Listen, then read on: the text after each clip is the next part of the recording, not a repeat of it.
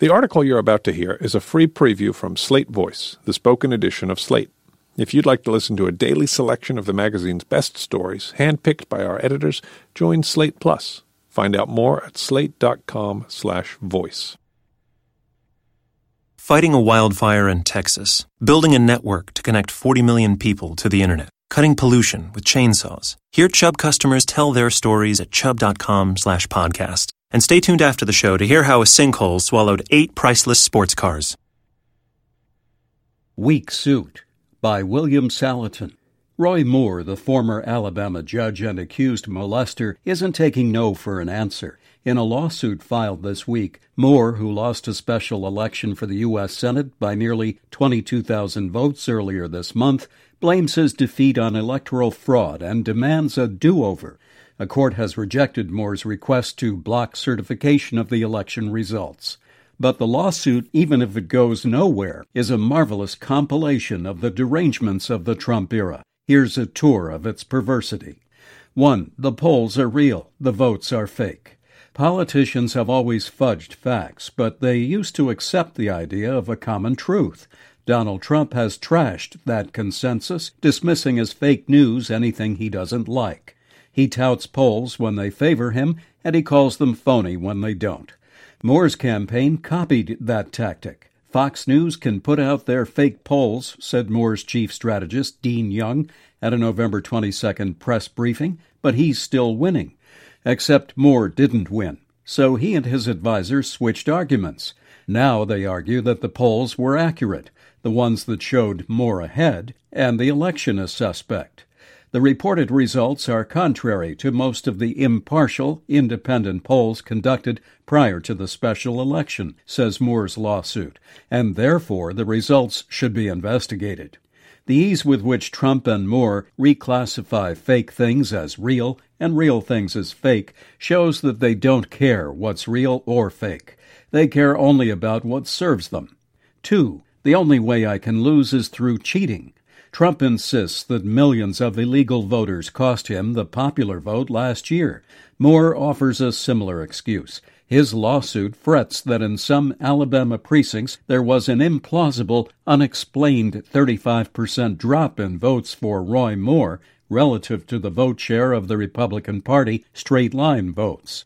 Voters were allowed to mark their ballots for Jones or Moore, or to skip the candidates' names and cast a straight party vote for the Democratic or Republican slate.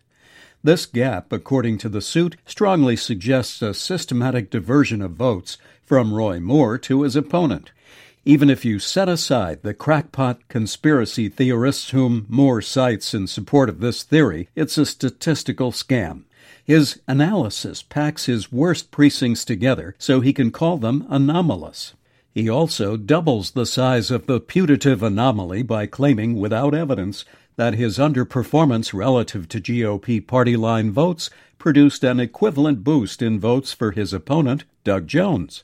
But the obvious hole in Moore's theory is that he has always performed worse than other Republican nominees in Alabama elections even before a raft of allegations that Moore dated and in some cases assaulted teenage girls. The reason why many voters marked their ballots for the GOP, not for Moore by name, was that Moore was repellent. 3. Self policing is incriminating. In the upside down culture of Trumpism, a party that acknowledges and expels its accused sexual harassers, such as Senator Al Franken, is a party of sexual harassers. But a party that protects its accused harasser, such as Trump, is innocent. An administration that falsely denies any contact with Russians is blameless, but a special counsel who faithfully expels subordinates for political bias is compromised. The honesty of people who face and correct their own flaws is just another political weakness to exploit. Moore uses this strategy against Alabama's Republican Secretary of State, John Merrill. During the election, according to Moore's lawsuit, Merrill investigated and ordered the removal of false ads against Moore. Merrill also investigated a person who was thought to be an illegal out of state voter. The suspicion proved false and verified that sample ballots marked for Jones were properly discarded. Instead of conceding that Merrill did his job, the lawsuit says these episodes prove the election was ruined by fraud because they required the Secretary of State to take action. 4. Take it from me, I'm honest. Trump sells lies to the public by adding the words, believe me. Moore substituted a Christian version, assuring audiences that he was too godly to have molested teenage girls. In his lawsuit, Moore adds an appeal to science. Plaintiff Roy Moore has successfully completed a polygraph test confirming that the representations of misconduct made against him during the campaign are completely false. Polygraphs are notoriously unreliable. When they work, it's largely by scaring liars, not detecting them. But some people commission polygraphs in the hopes of persuading the public that they're innocent. Rick Pitino, the college basketball coach, took a test on October 6th and released the results to the media, hoping to clear his name in a recruiting scandal. Jack Latvala, a Florida state senator accused of sexual harassment, took a test on November 8th and released his report as well, in each case, the report was signed by the polygraph examiner and specified the questions that were asked. Moore, in the appendices to his suit, provides no such report. All he offers is an affidavit signed by him. Within days after the December 12, 2017 special general election, he asserts, I agreed to a polygraph examination by a licensed member of the Alabama Association of Polygraph Examiners. Moore claims that the results of the examination reflected that I did not know, nor had I ever had any sexual contact with any of these individuals. The affidavit doesn't disclose what questions were asked, it doesn't specify the date of the exam or even name the examiner. Moore's campaign has ignored press queries seeking more information about the test. When guys like Pitino and Latvala release polygraph reports, we have reason to be suspicious. We don't know whether they took several polygraphs and released only the tests on which they scored best, nor do we know whether their lawyers shaped the exam questions, since they were paying for the tests, to avoid being caught in lies.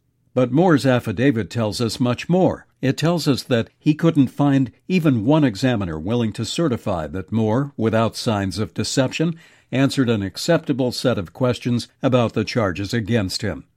When Alabama voters went to the polls on December 12th, they faced two questions. The first was whether Moore had the character to serve in the U.S. Senate.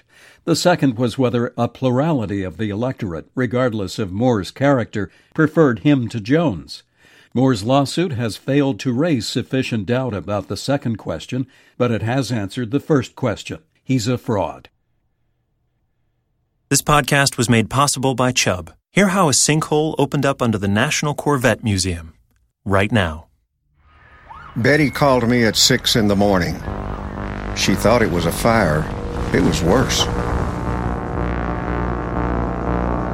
Sinkhole opened up under our museum. Eight priceless Corvettes had plunged into it. Chubb was there within hours. They helped make sure it was safe we had everyone we needed to get our museum back up and running. And we opened the next day. Hear more stories at chubb.com slash podcast.